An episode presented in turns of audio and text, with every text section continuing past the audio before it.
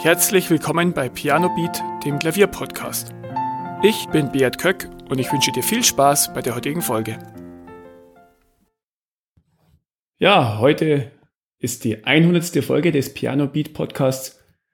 Es freut mich, ähm, dass du auch heute dabei bist. Vielleicht warst du von Folge 1 mit dabei, vielleicht bist du mittendrin eingestiegen, vielleicht ist es aber auch die erste Folge, die du hörst. Auf jeden Fall bin ich sehr stolz drauf ähm, auf das, was die letzten zwei Jahre knapp passiert ist. Und mir macht es wirklich immer noch sehr viel Spaß und ich freue mich auf die nächsten 100 Folgen.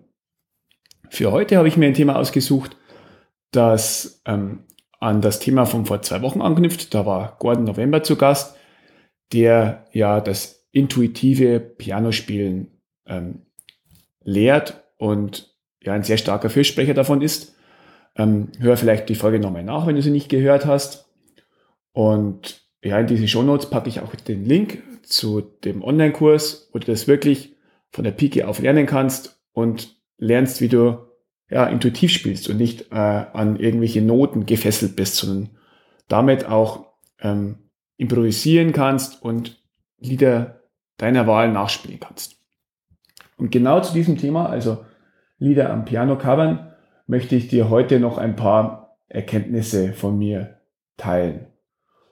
Ja, ich habe den Kurs von Gordon November wirklich ähm, mittlerweile intensiv auch durchgearbeitet und obwohl ich schon sehr lange Piano-Cover spiele und mich da auch immer wieder weitergebildet habe, ähm, habe ich da ein paar Erkenntnisse gewonnen oder ein paar Aha-Momente nochmal gehabt. Manches war mir unterbewusst klar, aber es ist wirklich auch gut erklärt gewesen. Und ähm, ein paar dieser Erkenntnisse möchte ich heute mit dir teilen. Das erste, es fängt schon bei der Songauswahl an. Such dir einen geeigneten Song aus. Nicht jeder Song eignet sich gut dazu, um ihn mit dem Klavier zu covern. Also manche Rock-Songs oder manche Rap-Songs zum Beispiel, die ähm, klingen einfach am Klavier nicht gut. Die ähm, klingen vielleicht ähm, mit Gesang und äh, Schlagzeugbegleitung gut, vielleicht klingen sie aber auch nur mit Gitarre gut. Oder ja, ein Beispiel, das Gordon in diesem Kurs nennt, ist Bohemian Rhapsody. Ähm, das klingt wirklich klar, du kannst es am Klavier spielen, es gibt tolle Piano-Cover auf YouTube, aber ähm, es ist alles immer wie, ja, wie notgedrungen klingt das so ein Stück weit.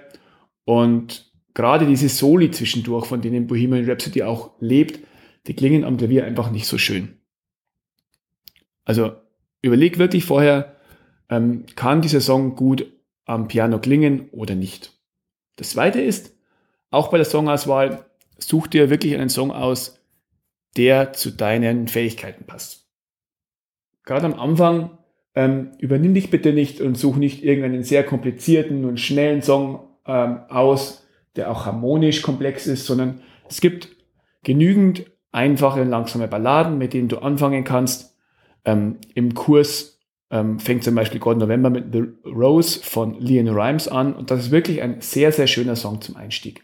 Du hast eine ruhige Melodie, du hast mehrere Strophen, du hast eine überschaubare Harmonik und ähm, ja, dieser Song ist wirklich sehr, sehr gut, um damit zu starten und ja, dass du die Konzepte auch mal lernst, dass du das kennenlernst, ähm, das Begleiten, das Covern. Ähm, das solltest du nicht am allerschwersten Song üben, sondern wirklich dich steigern. Und wenn du dann besser wirst, dann kannst du dir natürlich auch schwerere Songs aussuchen, und dann mit denen dich dann immer weiterentwickeln. Also such dir zum einen einen Song aus, der zum Klavier passt und zum anderen, der zu deinen Fähigkeiten passt. Das dritte, ähm, versuch nicht auf Biegen und Brechen ähm, Gitarrenriffs oder ja, Bassriffs ähm, aufs Klavier zu bringen. Zum Beispiel bei Bohemian Rhapsody ähm, Gitarrensolo oder auch bei Let It Be ist auch so ein Gitarrensolo drin. Das hört sich auf Klavier einfach nicht gut an. Wenn du das versuchst, irgendwie nachzuspielen, das klingt alles irgendwie, ah, es klingt einfach nicht gut.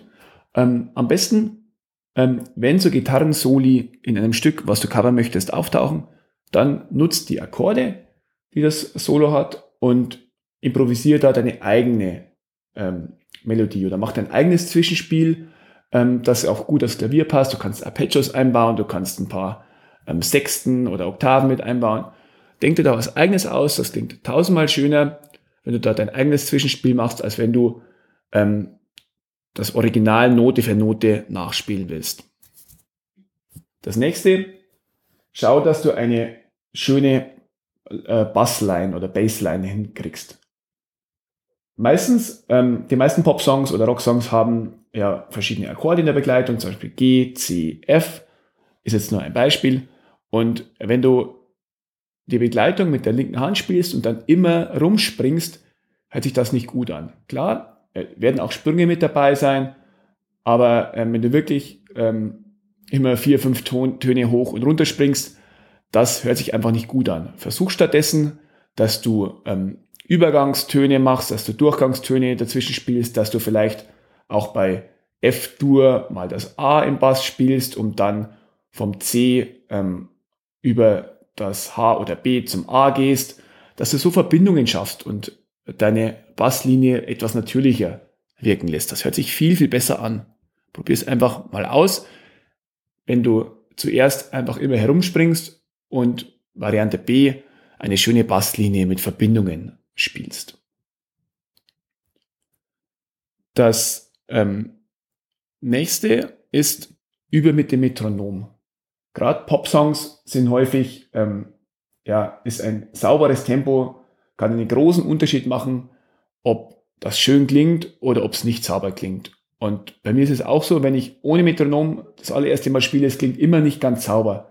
Und ähm, je mehr ich mit Metronom übe, desto sauberer und gleichmäßiger wird dann mein Spielen. Wenn du das wirklich machst, dann kriegst du auch die Begleitung gleichmäßig hin, dann hört sich das wirklich auch gut an. Du hast kein Schlagzeug, wenn du coverst, was dich durch den Song peitscht, sondern das musst du selber machen und deswegen ist das wirklich auch eine Challenge.